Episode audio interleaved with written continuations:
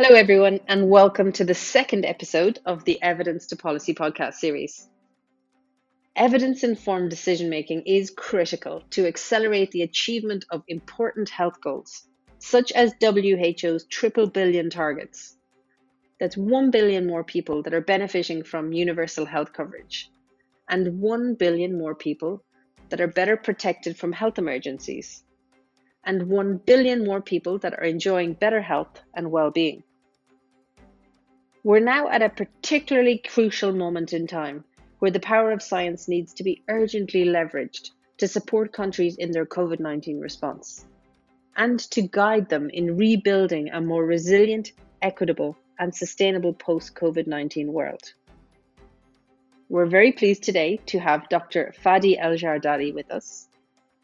Fadi El Jardali is, among others, Professor of Health Policy and Systems He's director of the Knowledge to Policy K2P Centre, WHO Collaborating Centre for Evidence Informed Policy and Practice.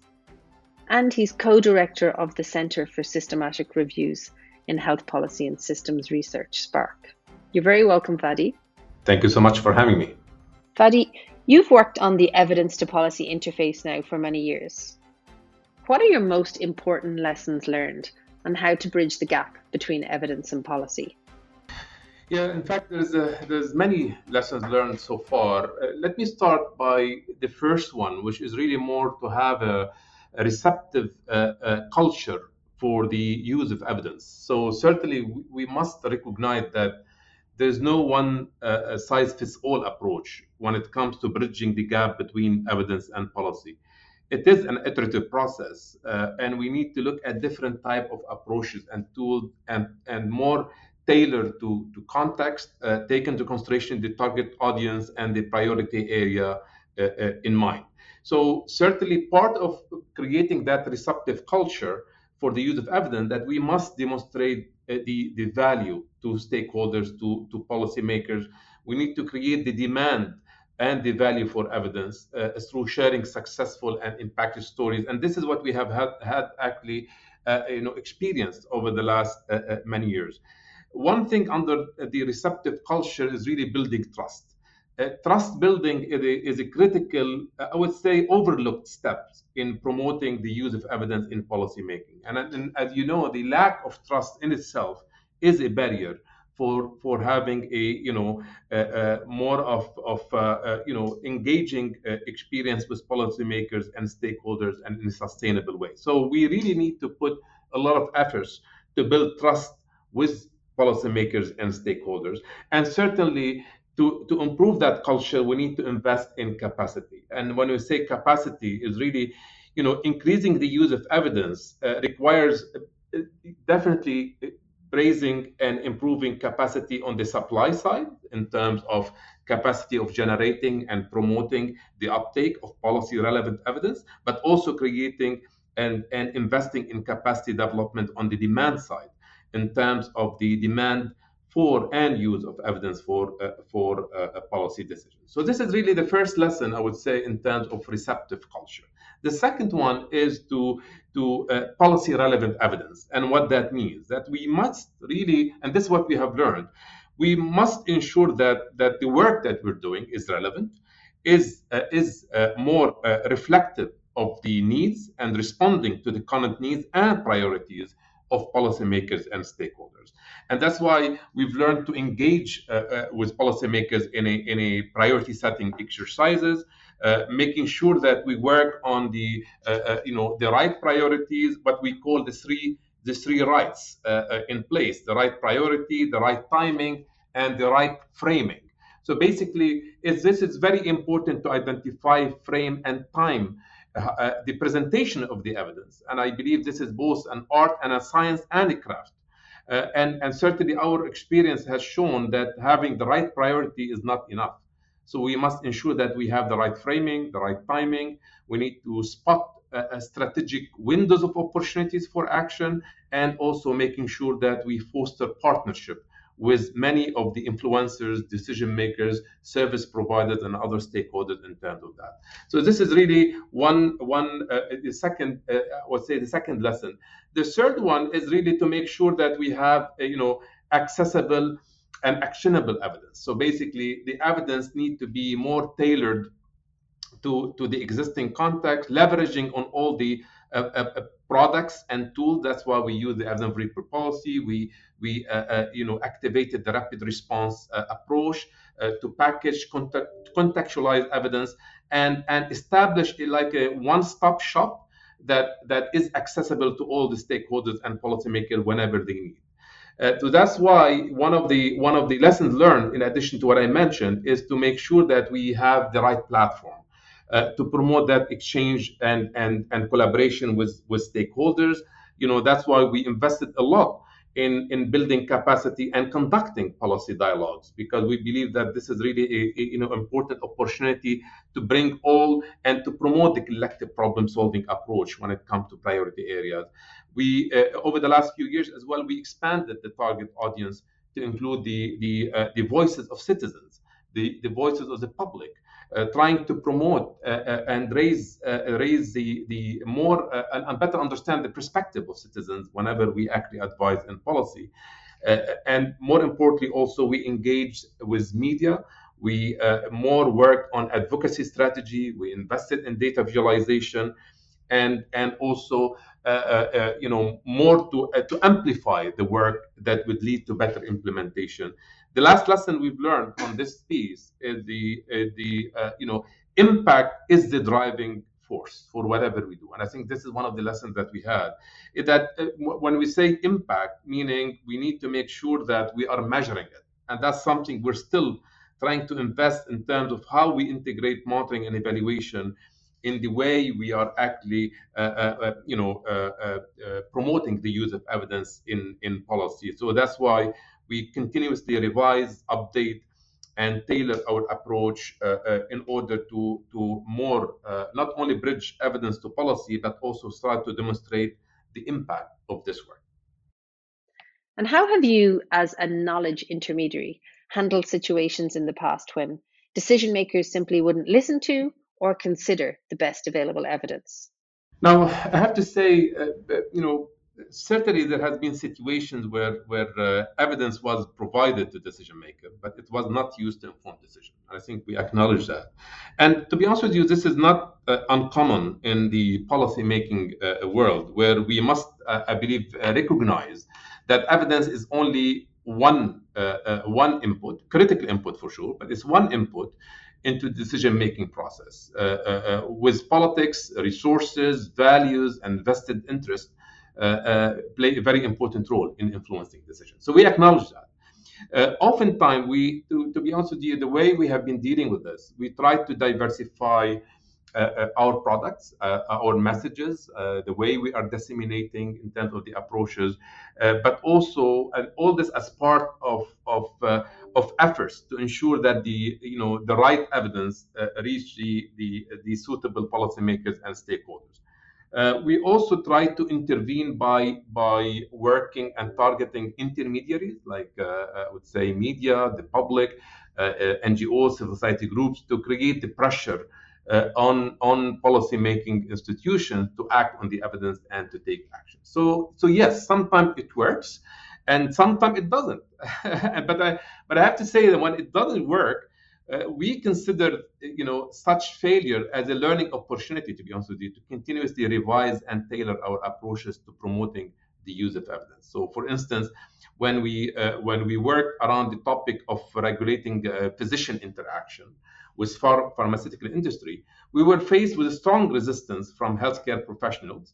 Uh, you know in some cases there's a vested interest there's political factors that that took precedence over evidence now, this experience made us realize that you know policy dialogue alone may not always be sufficient to achieve impact, uh, and that's why it prompted us more to start investing and developing more, uh, you know, in advocacy uh, advocacy arm to our center, uh, uh, so we can really try to take this for, further.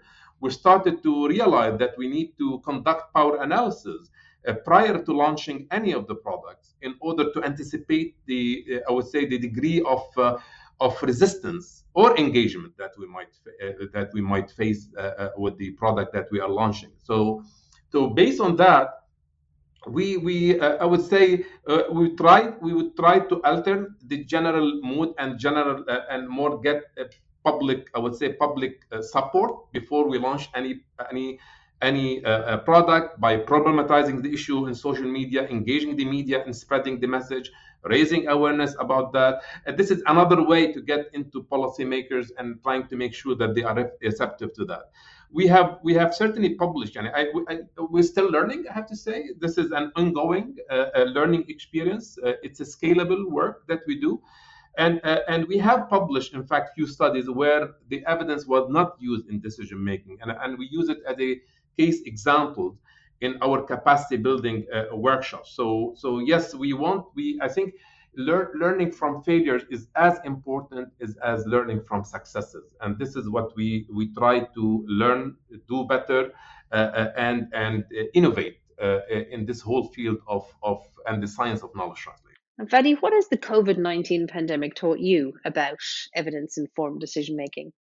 Well, we've, uh, to be honest with you, we've learned. Uh, uh, first of all, I have to say that that the COVID nineteen pandemic it really re-emphasized the critical role of evidence in decision making. No doubt about that. It's a, it's a powerful reminder, I think, for everyone of how, how uh, uh, poorly informed decision uh, can cost governments many lives and, and millions of dollars. So, uh, uh, using the best available evidence and, and data certainly is integral to the whole uh, you know, uh, to, to public health in terms of making sure that we have efficient, effective, legitimate uh, and evidence-based uh, response uh, to the to the pandemic. So certainly, you know, the the in, in, our case, in the case of the K2P Center, and recognizing certainly the need for trustworthy source of evidence during the public health crisis. So our center launched the COVID-19 series initiative to inform the pandemic response uh, and in this response, we harnessed the best available evidence and data and made them, you know, accessible uh, to policymakers, to citizens, to healthcare providers, to healthcare institutions, to municipalities, upstream and downstream. But really, before before I reflect on some of the key lessons learned, uh, let me more of a briefly highlight. I would say the the uh, the dominating, uh, uh, you know, evidence scenes during the COVID-19, and we're starting to see it now with the new variant Omicron you know, first of all, decision makers certainly are under tremendous pressure to respond urgently. So, which means you need to make sure that they are provided with real-time evidence in a timely way. Second, the decision makers certainly at the time of crisis they are swamped of a, of a tsunami of information both reliable and unreliable. And this is what we're seeing with omicron now. You know there's not we don't have a lot of data yet but you're starting to see decisions happening.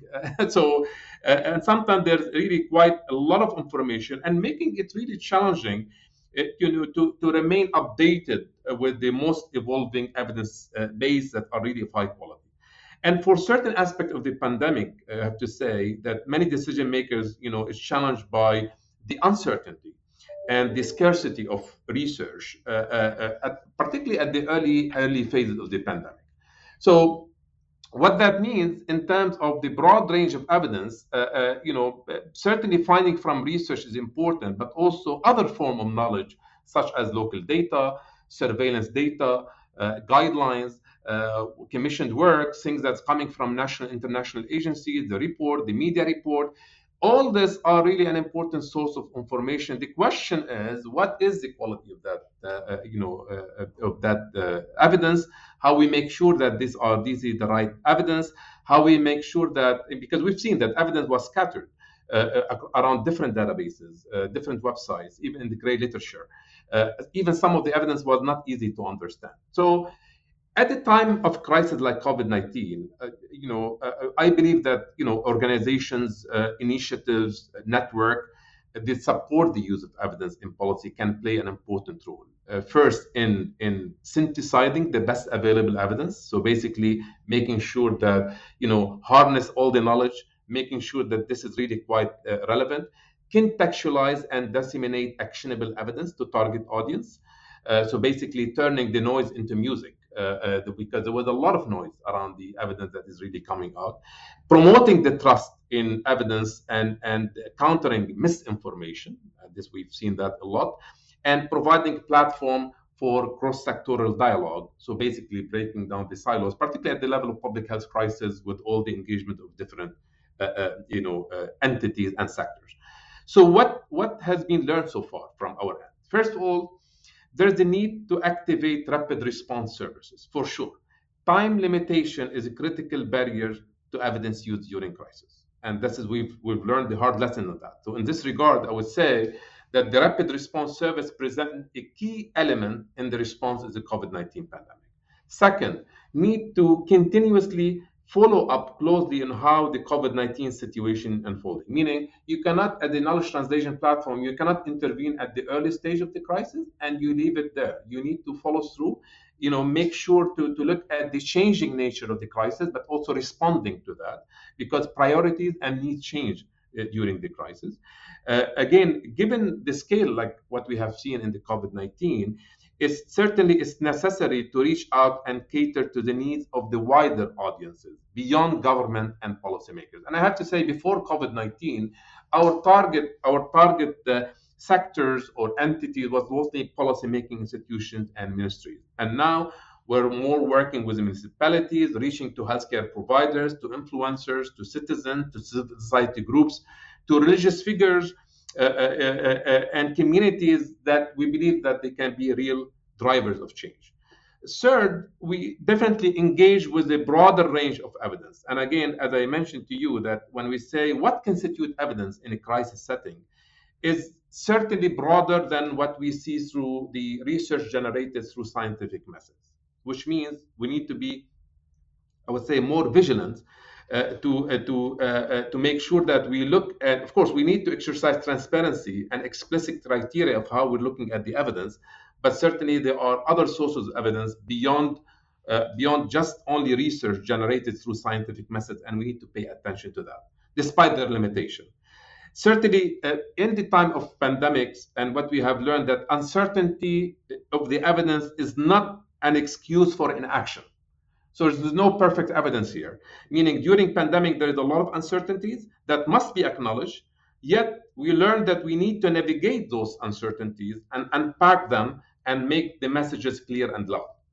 Certainly, also what we've learned is that how to communicate the evidence uh, uh, during the crisis. So it's certainly we scaled up how we do visualization, how we use info infographics, how we engage with media, how we leverage on different and multiple channel of dissemination, and how we also partner and, and, and harness the strengths of other complementary evidence networks. So there's a lot of networks globally and regionally that working very well. So basically, you know, public health specialists, guideline developer, epidemiologist, data uh, analyst, evaluation expert, all of them really, uh, uh, you know, uh, play a very important role to play. So we've learned now that we need to make sure that we need to learn better how to bridge the different entities and and make sure there is no fragmented and delayed engagement.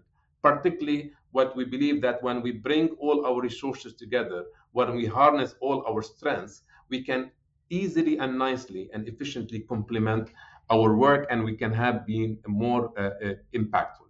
So, so certainly we know uh, uh that that uh, uh, you know also I would say maybe to end with that that with two additional point. We've learned as well that we've seen a lot of deficiencies in the existing system when it comes to response. So there was a lot of silent, silent approach, I would say. There has been challenges in activating multi-sectoral collaboration at the level of the of the uh, uh, response. We've seen some successes of how different sectors are working together, but we've learned now to advise other sectors beyond health. The question is really how we can sustain that beyond COVID-19. So, uh, uh, uh, and the I want to end by saying that certainly the pandemic, uh, more of a created, and I mentioned it at the at the at the global summit, it really created a huge appetite for for evidence uh, to guide decision making at all levels. I think the question and the challenge that we have now is really how to leverage this demand for evidence and to translate this into a strengthened institutional structure, mechanism, and an arrangement.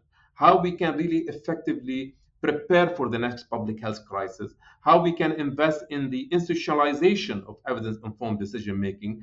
I believe this is a necessity and a prerequisite to effectively uh, uh, and efficiently uh, provide a, a, rapid response. again, we're learning and we're hoping we're going into into that that direction. But this is some of the lessons that we have learned from our end. And what are your three pieces of advice if a country wants to embark on the journey of institutionalizing evidence informed decision making? Well, you know, it, it, like many things, but let me start by answering. Uh, I would say why institutionalization uh, is very important. Why institutionalizing the use of evidence? Uh, first of all, you know, uh, uh, you know, evidence use should be part uh, of of or should be an integral part of any institution. But also, we need to make sure that the the structure, the process, the system, the existing norm uh, in any institution support the routine use of evidence in decision making. So basically, evidence is routinely used in decision making, meaning we are we it's taken now for granted that this is the natural and the obvious obvious way of decision making and policy making, and it's not the exception. That's what we would like to get to in moving forward.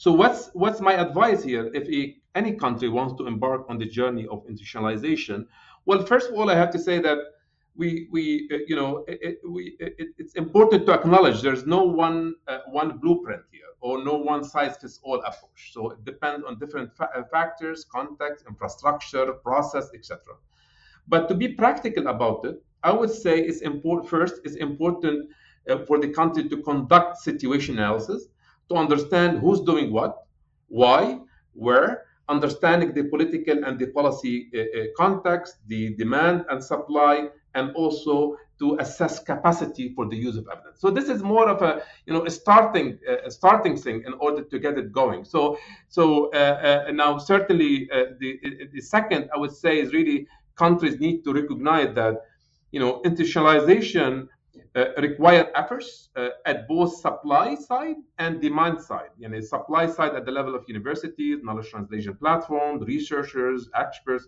but also at the demand side in terms of government and policy making institution across the board in different sectors. Uh, at the same time, we require also uh, uh, efforts at the level of intermediaries uh, when it comes to media, NGOs, civil society. But this is an important area for, for, for institutionalization. So when we speak, when uh, uh, you know, when we more, uh, let me like when we break down the whole element of the uh, uh you know institutionalizing the use of evidence, uh, we need to really focus on what needs to change at the level of supply side, and also what needs to be changed at the level of demand side. And I think we need to be very clear on that. The third, it's important for countries to invest not only in enhancing the knowledge and skills, but also addressing the attitudes and strengthening the institutional structure processes for the use of evidence. So basically, what I'm, what I'm trying to say here that while while building skills and knowledge, meaning capabilities around the use of evidence uh, and how to use it in, in policy, it's really one way of doing it. But but uh, but if we want to institutionalize, we should address the attitudes toward the evidence, meaning how the evidence can add value to, to the policy processes, uh, uh, the expectation, how, how, the, how we change institutional incentives, how we can change existing processes, norms, and structures so we can make this as an integral part of decision making. I think we need to do more more work on that. So, and I, I have to say, the literature still is not conclusive, to be honest with you about what needs to be in place in order to to uh, to make sure that this is part of a regular and consistent part of the decision uh, uh making. There are certainly a number of building blocks, uh, uh, but I would say absolutely policymakers, decision makers should have the capability and motivation. Champions and leaders should be there. Relationship should exist by different groups, uh, demand side and supply side. The existing structure, system, and process should facilitate the use of evidence we should have the right resources in terms of material, human, financial, and at the end, we need to make sure that we have an enabling uh, and receptive culture for the use of evidence. So basically, you know, we need to focus on what needs to change inside the government. Uh, we need to make sure we build the habit of ongoing engagement with people outside the government and you know we need to make sure that institutionalizing a practice, uh, uh, meaning of government officials seeking external input. Uh, uh, you know, you know, yes, it's good for for government to start seeking external input, external advice. Uh, you know, uh, we, to partner with evidence uh, leads, to with knowledge translation platform, to make to make sure that there is a trusting relationship that exists, because governments cannot do it and that's what we need to actually also uh, create that that uh, uh, environment, that culture for for engaging with with the with and seeking external input into the decision making process. So this is just a, you know more of a of a brief reflection of where I see this actually countries can do, and I believe you know for the countries that are starting around those elements, uh, uh, I believe that they will be really much ahead of others in terms of integrating uh, and institutionalizing the use of evidence in the way they make decisions. And finally, Fadi, would you have any additional advice for our listeners that are interested in promoting evidence informed decision making? Well, you know, as I said, the, the COVID 19 pandemic uh, really, uh, uh you know, created uh, uh, an unprecedented appetite for promoting uh, the use of evidence and and and promoting the whole thing about you know policy making in general. So this is a momentum here.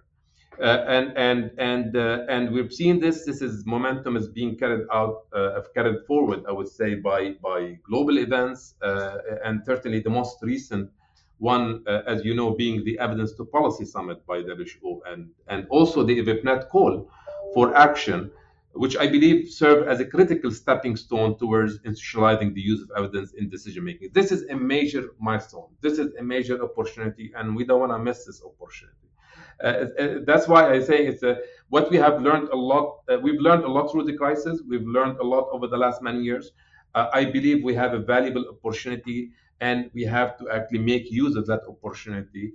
That's why we need to act now. But but you know what I wanted to say at the end. I think we, uh, you know, uh, you know, as researchers, as scientists, uh, as citizens, as clinicians, policymakers, legislators, journalists, funders, I think all of them has an important role in promoting and strengthening and institutionalizing the use of evidence in decision making. If we want, if we want greater equity, if we want greater social justice, if we want better health for people, that's the way to go. And this will actually benefit all all uh, countries and all generations to come.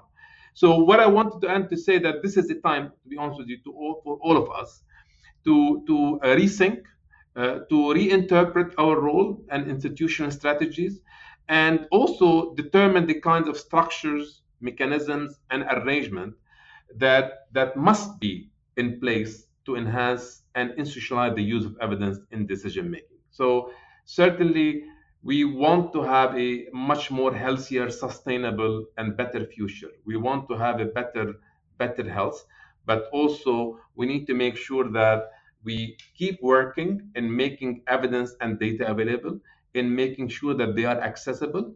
Uh, we keep working in responding to priorities and needs that are really out there, and making sure working on the existing structures, norms, and systems in order to to uh, to integrate and sustain and institutionalize and and the use of evidence in policy to become the normal way of making decisions, not the exception.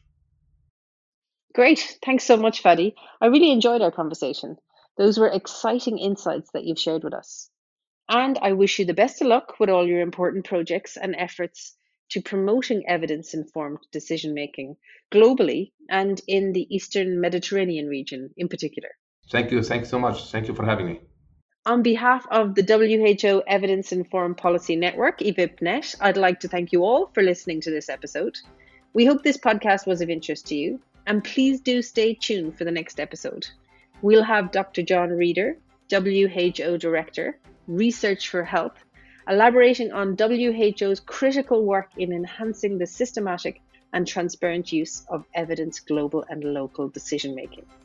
See you then.